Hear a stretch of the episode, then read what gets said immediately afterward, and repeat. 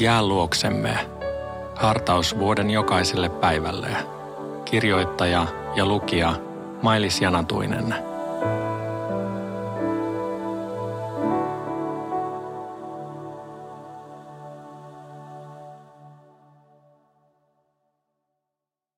Luukas 1, 64-67 ja 80. Samalla hetkellä Sakarias sai puhekykynsä takaisin ja hän puhkesi ylistämään Jumalaa. Sillä seudulla joutuivat kaikki pelon valtaan ja näistä tapahtumista puhuttiin laajalti koko Juudean vuoriseudulla. Ne, jotka niistä kuulivat, painoivat kaiken mieleensä ja sanoivat, mikä hän tästä lapsesta vielä tulee. Sillä Herran käsi oli hänen yllään. Sakarias lapsen isä täyttyi pyhällä hengellä ja puhui profeetallisin sanoin. Lapsi kasvoi ja vahvistui hengessä. Hän oli autiomaassa siihen päivään saakka, jolloin hänen oli määrä astua Israelin eteen. Tähän asti Luukas.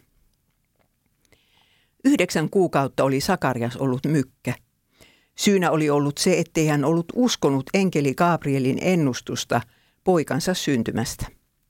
Sakariaksella oli ollut aikaa verrata toisiinsa kirjoituksia ja enkeli Gabrielin ennustusta syntyvästä lapsesta. Kun vanha isä sai nyt puhelahjansa takaisin, ei hän ryhtynyt kertomaan, millaisia hänen mykkyytensä kuukaudet olivat olleet. Ei, hän ylisti pyhän hengen täyttämänä Jumalaa. Kun poika alkoi kasvaa, kaikki näkivät hänestä selvästi, että Jumalan käsi oli hänen päällään. Johannes eli yksinäisen lapsuuden. Sisaruksia hänellä ei ollut ja isä ja äiti kuolivat melko varhaisessa vaiheessa, olivathan he jo vanhoja ihmisiä. Emme tiedä, saiko Johannes papin kasvatuksen ja pappisvihkimyksen lainausmerkeissä. Hänhän oli pappissukua.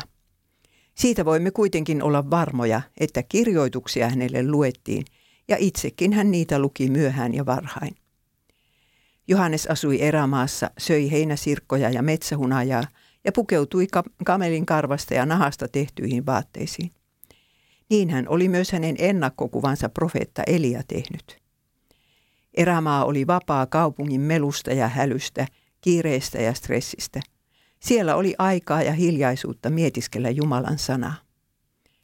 Erämaa on ollut monen Jumalan miehen ja naisen yliopisto – Ehkä hiljaisuus, yksinäisyys ja syrjään joutuminen on annettu sinullekin siksi erämaaksi, jossa voit parhaiten kuunnella Jumalasi ääntä. Rukoilemme Virren 520 sanoilla. Suo, että uskossa näin aina vaeltaisin, eläisin sinussa ja siunauksen saisin. Suo uskollisesti työ kaikki suorittaa, niin että nimesi saa siitä kunniaa. Amen.